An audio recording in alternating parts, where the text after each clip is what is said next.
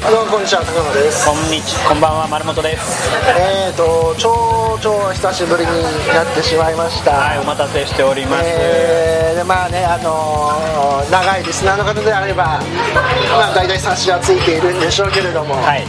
まあほこの配信がね滞る理由というのはですね、はいはい。毎度おなじみ、まあ、丸本さんなんですけれどもね。あの死んでないからねえーまあ、今回も、まあままたいつものようにグダグダグダグダなりまして。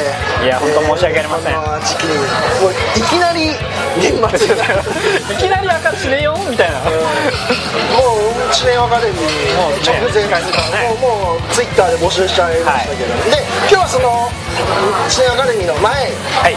のまあその純粋なその感想を言う回としては最後。そうですね。今年最後。になりました今年最後っつうか。で今年最後に取り上げる映画は何か？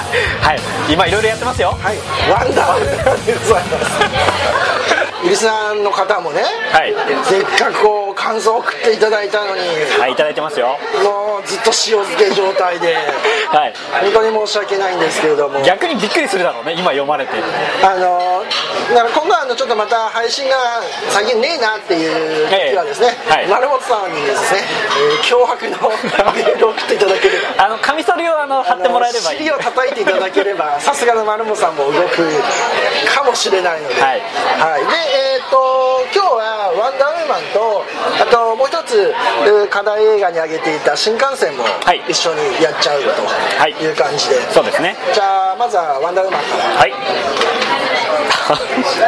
ちょっと待ってもうあの長くブランクがありすぎて段取り忘れちゃってた。よまあこういった仕事のできなさっぷりもですね、えーこの配信遅延の原因となっております。ちょっと待ってワンダーウーマンの概要を言わないといけないんだよな。えーっとワンダーウーマン。DC コミックスが生んだ女性ヒーローバットマン VS. スーパーマンジャスティスの誕生でスクリーンに初登場したガル・ガドット演じるダイアナ・プリンスワンダーウーマンを主役に描くアクション大作。女性だけの島のプリンセスだったダイアナがいかにして最強の女戦士ワンダーウーマンとなったのかが描かれると。いうことでございます、えーでまあこれ一応というかまあ世界的には大ヒットで、そうですね。えー日本でもヒットしたんでしたっけ？割と評判は高かったみたあの日いですよテレがあの入ったでしょ？バックに、ああそうなんですか、うん、でイベントとかいろいろやってしてましたけどそんな話題になってなくなかった？世間的には。世間的にはどうだろうね。ツイッターでちょっとなんか追う限りでは割と好意的な意見が多かったかなっていう感じツイッターで追ってるっていうのが腹立ちますよね。見てないくせに。あそうそうそう。しかも丸さんワンダーマン怖い。見てない。見れてないんですよ。ね最悪なあれですね。本当にすいません。でえー、ただその一方でリスナーの方からは、はい。あの熱い手紙というか熱いメールをいただいております。あのいただいてますのででメール2通ですか？メ2ついただいてます、じゃああのままず短い方から、はい。えーハンドルネーム焼きたい焼きさん。ありがとうございます。ありがとうございます。えーワンダーウーマン見ました。前評判が高くそれなりに期待をして劇場に足を運びましたがきっちりと裏切られました。冗長な説明台詞はご愛嬌だとしてもあんなにストップモーション使う？あれではみんな褒めているガルガドットでなくともそれなりの絵にできるでしょう。そして相変わらず DC ヴィランキャラの適当さに並行しました。全く魅力がない。特に、えーあ特に同じ、まあ、月にですねスパイダーマンを見ているので出来栄えの落差を感じざるを得ませんでしたと。いうことでございます。はい。あえーまあ酷評ですそうですね、あのまあ、期待値が高かっただけにというのもありますから、えーでもう1通いただいてます、えー、玄之介さんありがとうございます、い。詳しい感想や考察は番組の中で語られるでしょうから、え3項目にまとめてみましたと。はい。1神々の眷属であるアマゾン族は神々の戦いを経験しているはずなのになぜか重機で傷を負う、えー皆さん基本的に脳筋族でワンダーウーマンことダイアナさんは超絶脳筋であるえー脳が筋肉とそうですね。はい。2ダイアナさんは数多くの言語を操れたりと知的美人な側面もあるのに物事の解決方法は結局のところ、えー肉体言語過去どつき合いしか知らない。脳筋だから。3えー公開前のイベントで話題になった某吉田沙保里さんのワンダーウーマンコスプレですが。あそんなのあったんですそんなのあったの知らない。あ まあまあ日本のねワンダーウーマンといえば吉田沙保里さんでしょうね。えー、劇吉田沙保里さんは皆さんいじりすぎ。いじりづらい。絶対いい人だからね。いじりづらい 劇中でダイアナがドイツ兵相手に、えー無双するシーンとかを胸に手を当てて目をつぶり吉田沙保里のコスプレに置き換えても違和感はない。いやあるだろだからガルガドットはイコール 吉田沙保里ってことですよこの人にとっては。吉田沙保里の場合はあのアマレスの格好で 足足を取る 低い位置からね、えーだって2人ともあこれだって2人とも脳筋だから。それはない。じゃん吉田さんは脳筋じゃない。これは源之助さんが書いてることですから、えーあまり妄し妄想しすぎると記憶の中のガルドドットさんガルガドットさんの美しい勇姿が吉田さんに侵食されるので注意が必要です。悪口じゃねえかよこれ。えーダンスや告白するシーンはかなり悲惨です。お前の中ではなって全部全部吉田沙保里に変換されてる脳内変換されてますから、えー冗談はさておき、えー一連の DC 映画「マン・オブ・スティール」や「バットマン VS スーパーマン」を見たファンとしてはワンダーウーマン自体はほとんど文句のつけようがない出来ですが。ほうほうなんでバットマン VS スーパーマンより後に持ってくるのかなと,、えーぞえーとバットマン VS スーパーマンは映像はともかくとして行き当たりばったりでしかも説明不足のまま話が進むクソ映画でしたけれどもと。えちょっと待ってえっとワンダーウーマンはじゃあ良かったってここの人はもう文句のつけようがないと言ってると文句ばっかり言ってましたけれども。冗談冗談はさておきだから冗談はさておきなるほどなるほど。えーバットマンあと、えーバットマンの単体映画やマン・オブ・スティールの続編やワンダーウーマンやった後でやればよかったのになんで VS を先にやったんだと。アベンジャーズに集約される作りのマーベル作品の真似をするのが嫌だったんですかね。まあまあまあすごく長かったんですけど基本的には吉田沙保里しか覚えてないわこの映画単体としてはワンダーウーマンすごく良かったと。いうこと良かった点はでも書いてないよね。そうなんですよ、なるほど。はいまあ、気になる点とかね。はいいろいろ書いてあるソック的なことを書いてあったけども、はいはい。まあ、こうこういう意見をいただいております。ありがとうございます。ありがとうございます。いやもうでもね今お二人の意見でねうんまあもうそういうことなんでしょうなって感じですけどね。ね、そのえでも2人の意見は対照的だよ。期待してたけどダメだったってで した僕ね源之助さんの方はね 決して決して褒めてるようには見いえなかったやいやいや文句のつけようがない出来ですがって一行書いてあるから。そう、うん。えっ、とねまずえー最初に言っとくとさっきの源之助さんのさなんであのワンダーウーマンを先にやらなかったかってはいう話ですけど、はいあのまあ要は志が低いからってだけですよね。そうそう DC の映画作りが。そのマーベルがヒットしてるからその全員集合系が流行るんでしょ？もう早くやりたいと。じゃあ全員集合からやろうよっつってやって、えー故郷っていうカートですよね、もうとはもうバスに乗り遅れるなですよ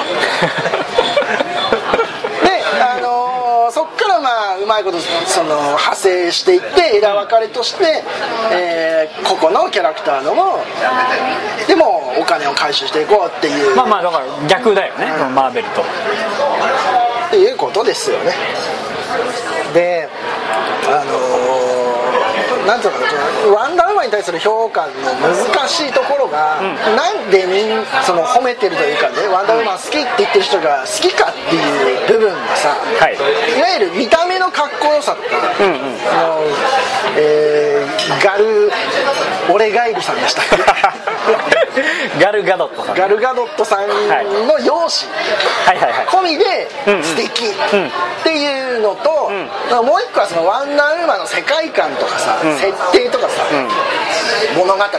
はいはい。作品として好きっていうまあ大きく分けて今回はその2通りがあるかなと思っててであのそのガルガドットさんの容姿込みの見た目がかっこいいとか、綺麗セクシー、だから好きっていうものに意見に関してはな全くい異論はないっていうところまでは言わないけど、まあそういう人がいるのは理解します、うんうん。えーまあ、確かにお綺麗ですし、露出も多いですしはい。セクシーですししかもあの兵隊さんだからさ、やっぱたちゃんと強そうだよね。うん、あのそういうのはいいと思うんですよ、で困っちゃうのが、だからじゃあ作品がいいかってなると、はいはいうーんとやっぱねキャラの魅力とねその作品とか話の魅力とまた違う。でで特にそのバットマン対スーパーマンのあの世界観であのコスチュームで出てこられることに違和感を感じない人たちの世界の話ってことなんですね っていう。前振り長えな。ことだからなんかこう乗りづらい。あまあまあそれはあるよね。ねバットマン対スーパーマンの見た時の感じではね、いやバットマンはまださあのバットマンのスーツが何かしらさ体を守るとかね攻撃力を強化するとかっていうさ一応その現実世界の理屈とさリンクできるじゃないですか。ワンダーウーマンの場合はむしろ露出増えてるからその部分もねなかなか難しいですよね。しかもあの知的でインテリでうん。っていう設定のキャラじゃないですか、はい。プリンセスですからね。であのバットマン対スーパーマンの時でもさあのババシッとスーツをかっこよく着てさ、はい。要はこの世界ではこの格好がっていうのを知っている人なわけよね。TPO に合わせた。頭がいいわけだ。から、なのにあの格好でよっしゃって出ていくわけよ っていうのとかがその要は設定の部分だよね、ねまあアメコミだからんなこと言ったらじゃあ全然衣装変えちゃったらキャラ変わっちゃうじゃんっていうことなんだろうけど、だったらそれでも成立する世界観でやれよっていう話だからさあのキャプテンアメリカみたいにさほらあの漫画の時とはさだいぶ変えてさ。しかもキャプテンアメリカはトニー・スタークにいじられてるってキャラだから。もうあのちょっとメタ的な視点でねなんだこの格好みたいなのがあるもんね。いやあの世界の中でもその格好は変だよねって言われてるキャラだから成立してるわけですよ、でもアンダーマンはそうじゃないでしょ今回はそのそういうのもないわけね。一切。ちょっとあの人ちょっと力乗らない方がいいよねっていうキャラじゃないでしょ。今回ワンダーウーマンの話をもしますけど、はい。えっ、と今回ワンダーウーマンは、えーエピソード0じゃないですけども最初の話になってくるので、ダイアナがそのワンダーウーマンのダイアナが、えーこの初めて人間の世界に来ましたと、はい。で第一次大戦の時に来ましたと、ん。時代はね、だからあの変な格好してても違和感はないわけ。バカいやあ人間の世界を知らないから、っていう設定だからそこはまだいいんです。よ、うん。そのあのローブを着てるんだけどね、あー一応まあ羽織っているんだ、うん。で中はあの格好。いやでもそのダイヤのいた世界はみんなああいう格好をしてたから。あれが平常の服なんでしょうん。うん、あのギリシャ神話的な世界だね。あのでも地球にあるんでしょ？え？地球外生命じゃなくて地球の中のどこかってこと？地球にあるんだけどその神様の話、うんうん。あのえー今回の敵があのアレス。戦いの神。なん。です、っていう世界。でえっと地球にあるんだけど下界とは確立されてる。はいはい。なんかあの迷い込まないといけない。あー。世界なわけでその違和感はあんまない、うん、なるほどね。そうかそうか。ただし。ただし。えーっと最後は作品ネタバレです。はい。えー最後は現代になってくるわけです。あそこまで行くの？あの今回のえっとまあ話回想パターンですね。ああそうか。あ今の今の要はジャスティスリーグにつながるあーなるほどなるほど。位置から自分がこの人間界に来た時のことを思い出してるのか。うん。あ振り返ってるって体だから、はいはい。えー頭とお尻が今のうーんだから今の現代風の格好をしてる、はいはいはい。でなんかこうキャリアウーマンとかさできる女みたいな感じで。でであのまあその回想が終わって最後のシーンになった時に、私はこの、えーなんね、その100年、中で、えーいろいろなことを学んだ。学んだね、うでなんかあの外でなんか爆発っていうか事件が起こるうん、ああアメコミヒーローもありがちなで最後こう出動してくんだけど、私はいろいろなことを学んだっつってまたあの格好になって出てくるっ学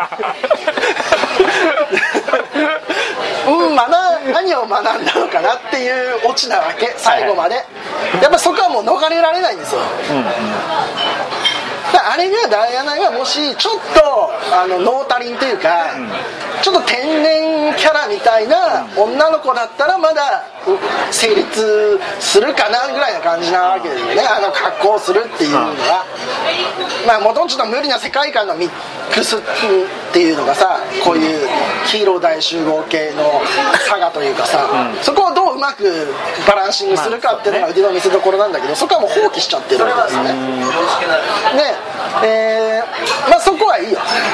あのバットマン対スーパーマンでも言ったからだって言ったし言ったしそういうキャラだと思って言ってるからまあ最後はややっぱりねっつってずっこあお決まりのドリフみたいにお決まりのずっこけで終わったけど最後は。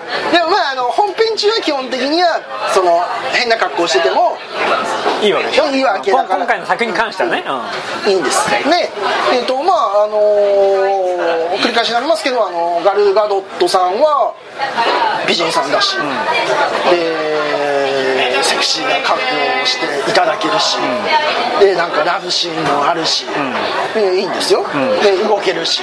うんねそれはすごいよね。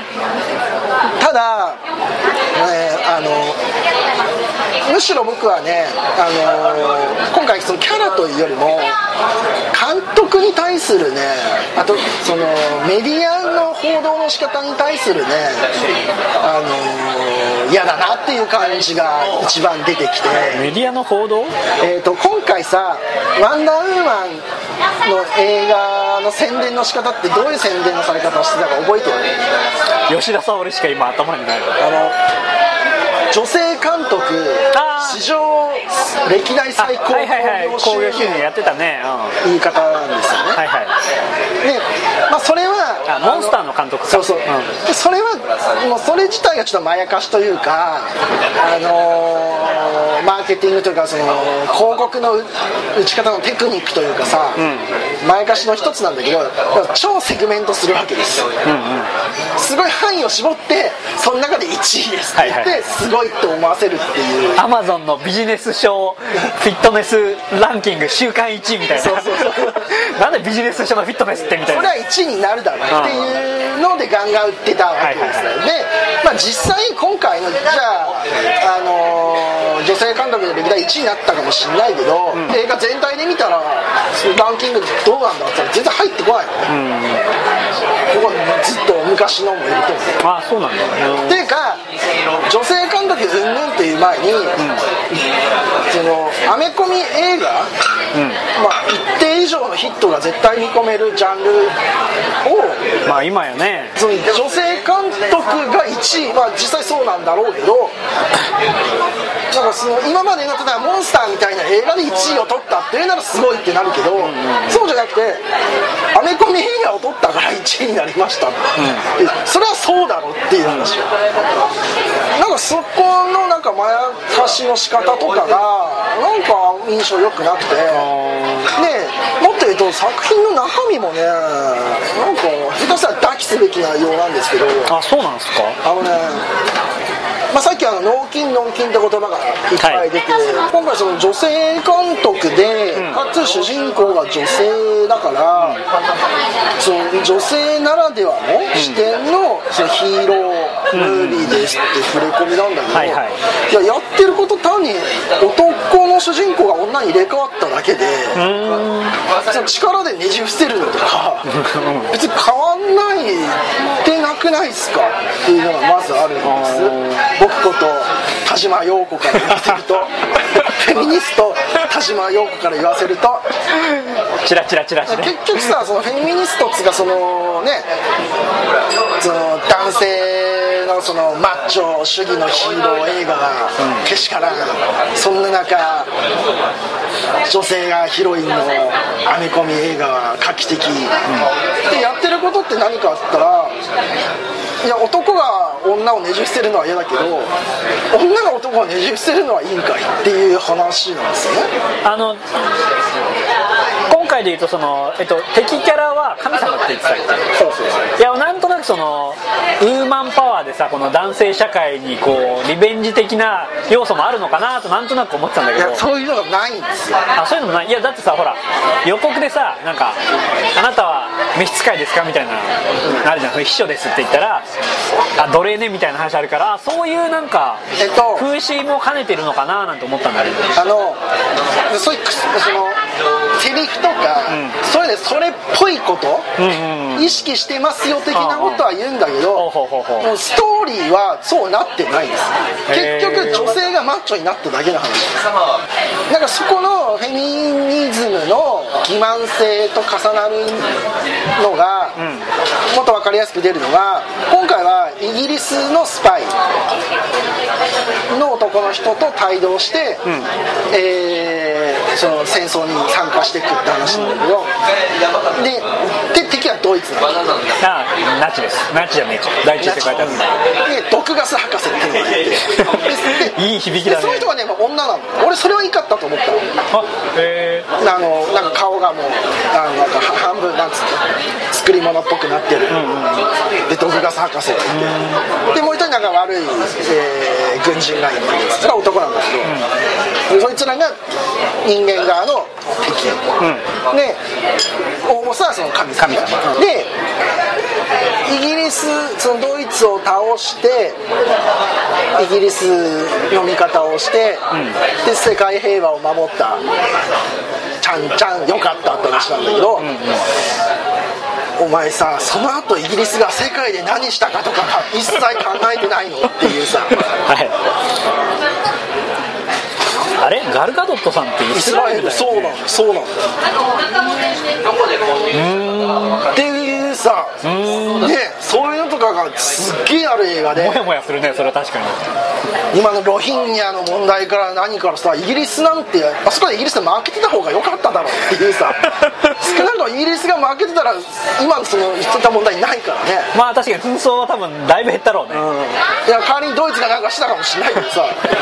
でも少なくともイギリスが勝って万歳なんてさ、言う言う言うのはイギリスとか要はあっち系の人だよね、その、えー要は連合国連ねあっち系のなんかすげえただのポジショントークに過ぎなくてフェミニズムの欺瞞性と、その戦勝国士官のあなんつうの欺瞞、っていうのがもろに出てる作品で、キャプテンアメリカの時みたいにさそのでもそれでもやっぱ正義って何みたいなさ一応問いかけみたいなのがあったじゃないですかキャプテンアメリカには。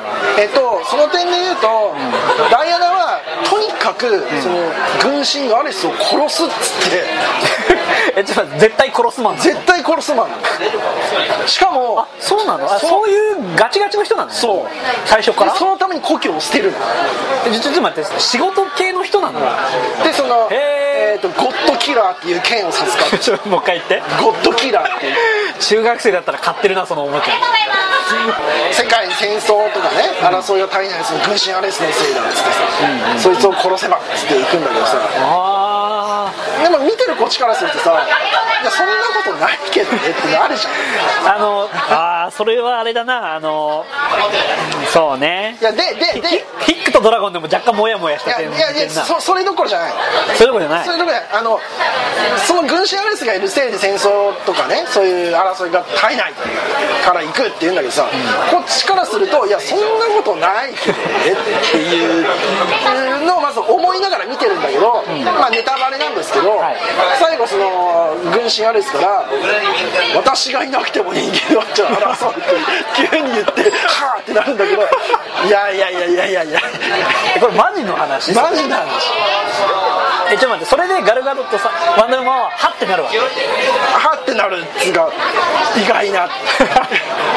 まさかみたいなマジかで最後あの手をバッテンにしてさビームみたいに出してさ倒してさ。もうさもうなんかねモンスターってすごいいい映画だったから、いやあれなんてそれこそ「ワンダーマン」とは逆でさ女性監督ならではのさ視点とかさその夏のテーマとかさ女性ならではのその社会からのね受ける辛さとかさ。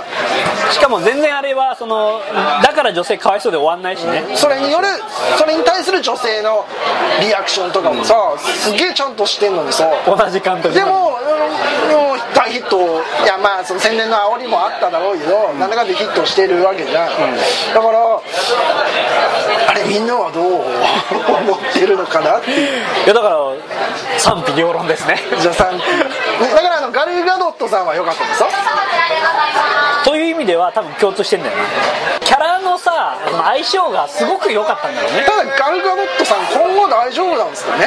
どういうこと？ワンダーウーマン以外やれんすかね？あそれはねだからマトリックスのあの女優さんみたいな感じになんないですか、ね、あートリニティ的なね。うん。それはありえるまあもともとでもこの人さあのなんだっけワイルドスピードとかもそうだけどワンダーウーマンみたいな役ばっかもともとやってたからね、まあしかもだってその経歴がね。うん、そうそうそう。ぐ軍人っていうのもあるからさアドバイザーだって。まあそのガルガドットさん自体もねイスラエル軍のね有望なクラブマガ使いだろうからさ。クラブマグあのボーンと同じ技を使うんだろうからさ。あの人はもうイケイケぶっ殺せ派の人ですからね。もともとねもう潔くさなんかあの人に取らせた方が良かったんじゃないかなと思って誰あのあのキャメロン・ディアスじゃなくて。キャメロン・ディアス？ジェームズ・キャメロンの元嫁。あのハートロッカー。ハートロッカーの人。えーキャスリン・ビグロ。キャスリン・ビグロー。に取らしてさもうゴリゴリで。こんなもうふざけんなよっていうのでやった方がもう気持ちよかった気するけどねそうかいやなんかそうかそういや予告で感じてたそういうところはじゃあ一切なかったんだね。分からん僕が、あのー読み取れてないかもしれない。なんかふ深いフェミニズムのねあんのかもしれない。あるのかもしれない。あの最後に私はこの時間でいろんなことを学んだつってバサッと脱いでまたあの格好になるのにも意味があるのか。あるのかもしれない。分かりませんが。で、えー、と新幹線。えー新幹線ファイナルエクスプレス、えーソウルとプサンを結ぶ高速鉄道の中で突如突如として発生した謎のウイルスの感染拡大によって引き起こされる恐怖と混沌を描いた韓国製サバイバルパニックアクション。でございます。でこれは丸本さんこれも見てない。見てません。すいません。でお便りも来てない。来てません。まあた単館っていうかそんなに上映感なかったからね、なんで、まあ、サクッとはい。と、やっぱ韓国映画なので、はい。その自力、うんうんうん。映画制作スキルの自力はやっぱ高いっすよねもうちゃんとしてる。あそうっすか、安定だねやっぱそこは、ただ関心はしない。あれ今回ごめん。はっきりゾンビものっていうことでやってんだっけ？はい。映画的にもまあまあゾンビ映画ということでいいんだっけ、まあそのまあ、タイトルの通る感染もののゾンビ。ですあそうかそうかそうか、はい。まあ28日後とかそっち系ってことだね。もうちょっとそのねなんていうの？締めっぽいというかそのジュルジュルあ血が血とか。ジュルジュル系。あのウェットウェットな感じのやつね。でストーリーもウェットだしね。あそうなんですか。もう泣けるゾンビ映画っていう売りだからさ。へもうそういうのが嫌なわけ。え いやそれは別にそれはその時点で嫌だったらもう評価できないじゃん。いやうーんいいんだけどそのために設定がブレブレになってるっていうかゆるゆるになっちゃっててあのただあの対人間になってくる部分はいい感じというか嫌なねやつがいるんですよ。あの韓国人のあのいい独特の顔で。あのもうその自分らが助かるために主人公たちをね、車両に入れないっていうふうにする。嫌なね親父がいたりするんだけどその親父もね最後ねあっさり死ぬというかね、あのどうなったかも見せないみたいな。あれそうなの？あの引きの絵で落ちるんだよね、まあ、その噛まれてゾンビになるんだけど、あのあって言って落ち電車から落ちて、で引きの絵でね、どうなったかも分かんない、ラストシーン。とか意外に淡白ですね。淡白でさすっきりしねえんですよで急にねその最後なネタバレです、はい。主人公こと、えーー韓国の西島秀俊がですねこの人あれだっけ？あアシュラの人だっけ？いや違うんじゃない？違うか。違うか。いや俺俺アシュラの人は俺の中でアシュラの人が韓国の西島秀俊なんだけど。カンシュラの人は韓国の安倍さんだよ。安倍リポーター 似てる。似てる。はいがで主人公が？最後ねその噛まれの主人公はね自殺するんだけど、うむ娘を助けるためにね娘を襲わないために、そのなんか噛まれてから急になんかねその娘が赤ちゃんだった頃の光景を思い浮かべて走馬灯のようにね。走馬灯というかそのその頃のその赤ちゃんの頃を浮かべて、笑いながら飛び降りて死ぬっていう安らかに死ぬっていうんだけど、今までのゾンビそんなのしてなかったですけど。いやだから感染してないからでしょ？え？感染してないからでしょ？誰が？主人公が。いや感染したから自殺する。だからその脳に回る前に死んだんじゃないの？いやでも顔はもう変わってきてるんだよ。ゾンビの顔になってきてるんだよ。あゾンビになってんの？もう。もう。なりつつあるまなりつつある。なりつつあるところで死ぬ。飛び降りギリギリギリだったんじゃないいやいやいや分かるよ。いやじゃあじゃあ、まあ、そそうなんでしょうよ。今までそんなやついなかったよ みんな即なってたの？急にそういうでもすんごいか感動的な音楽が流れて、それはやられるんだけど、いきなり設定が追加された感じに見えるわけですよ。ああなるほどね。後出しルールみたいな。うん。いや今までそんな人いなかったし。っていうさそのルールがガバガバなのがですね。ダメなんですよ。ゾンビ映画はルールルールの話なんだから。そのルールをいかにこうね使ってうまく生きゾンビ残るか映画はルールのジャンルなんだから。そこをどうでもよくしちゃうとそもそもゾンビ映画の意味がないわけ、まあ、ゾンビ映画だけじゃない。ホラー映画っていうのはルールなんだから、笑っちゃうのがですね限定シチュエーションだからさ。うんワクワクするよね。そん中でもさハラハラドキドキさ、どうやって作ると思う？だからその狭い空間の中で逃げられるかどうかとか、まあ、隠れられるかどうかとかうんうんそういうことでしょ？だからどうどういうのがあると思う？あそう新幹線の中ならではのってこと？そうそうそう。まあやっぱトイレは使うよね。はい使ってまトイすねレ使うよね。正解。ね。トイレ使うよね。あとでもトイレのこうトイレでどうやって隠れるとか見つかるとかハラハラすると思う？いやだから俺は扉かなやっぱ扉うん正解 扉でガッチャンガッチャン正解正解。他には？他どんな？他はトイレで？いやいや他でトイレ。ああ他他その新幹線のステーションで？あとね椅子ね。椅子。椅子の回転を使ってうまくこう。ガシャンっつって。あ押されるガシャンっつってゾンビが後ろ向くみたいななかったそれはなかった。えそれ絶対入れるべきでしょ。新幹線なら。答え言います。はい。扉です。まあまあ扉ね、うん。あの連結車両の扉。はいはいはい。あのでもそれ1回でいい。まあ逃げるでしょ、ん。でゾンビがいる車両っていうかそのゾンビがガーって襲ってくるから、車両から車両へこう逃げていくわけだよね。そうだね。でその時に、えー、とゾンビがこっちの車両に入らないタイミングというかさ、入る前に自分らが逃げ切って閉める。でゾンビが手を入れてドキドキするね。閉めれるかどうか、はいはいはい。っていうのが何度かあります。何度かあんの？で1回でいいけど。主人公が逃げた時にさっきの嫌な親父が、ゾンビたちを追ってきてるのに閉め閉めてちゃう。はいはいはいはい。嫌なやつだね。開けられるか開けられないかっていうと扉の攻防があります、はいなんですねずっと。ずっとなの？ずっと扉が開くか開かないかっていう攻防なんですよ。いやもちろん新幹線でそれってさ出口が1個しかないから出入り口が。それは当然ワクワクすると思うんだけど何回もやる？何回もやるし笑っちゃうのが一回降りるのね。あ俺今もう一回一回駅降りるんですよ。ででもそのそこもゾンビになっててあ戻らざるを得ないあのガーッと襲ってこられるんだけど、そこでどういう攻防があると思います？駅だよね。ホーム？えーといやあとその駅車の中。改札。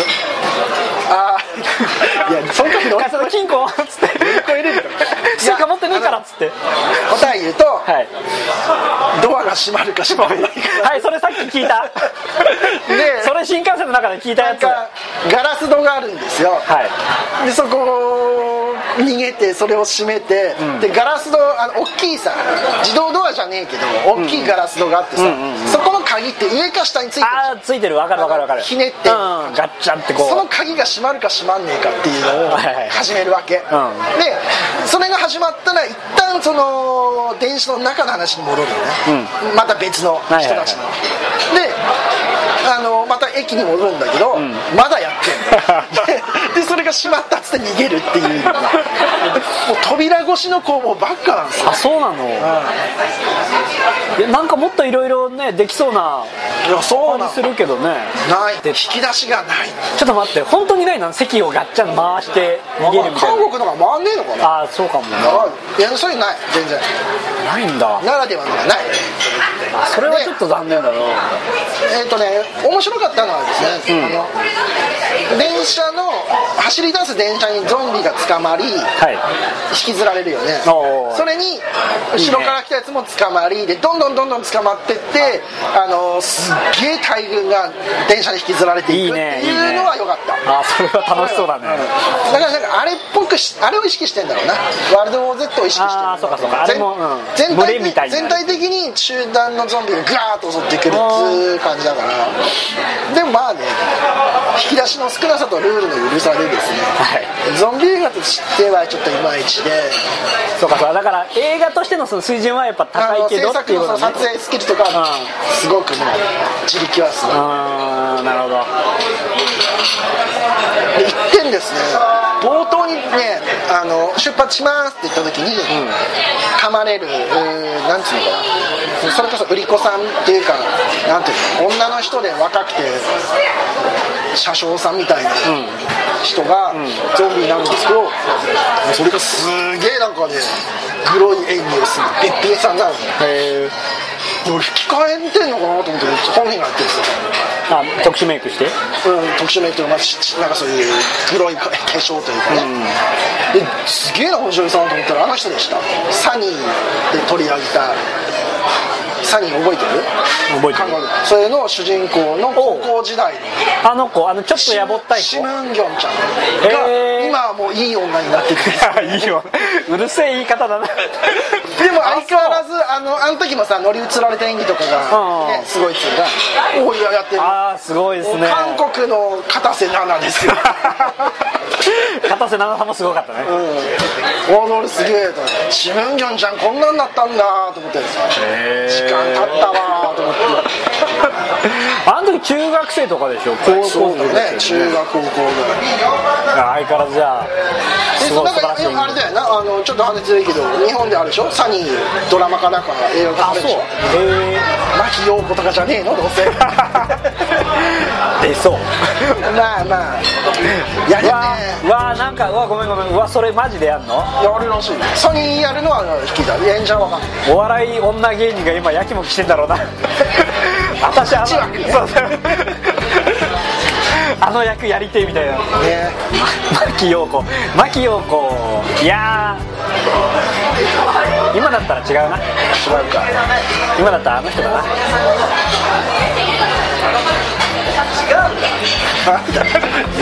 ほらほら。ほらほら。名前が出てこないよ。吉田洋上吉田洋うん吉田洋はだからあの人で出るよ。あの病気病気の役で。いやだってお全員同い年っていう設定だよ。あそっか。そうなるとそうなるとあれか。厳しいな何の話だっ まあっていうことでした ということで以上2作品はい。駆け足で紹介しました、はい。でえー、とすでに頂いただいているえーシネマアカデミーへの、えーメールは締め切りとはい。させていただいて、えー次回今年最後の放送はい。としさせていただきたいと思います、はい。どうぞお楽しみに。け楽しみに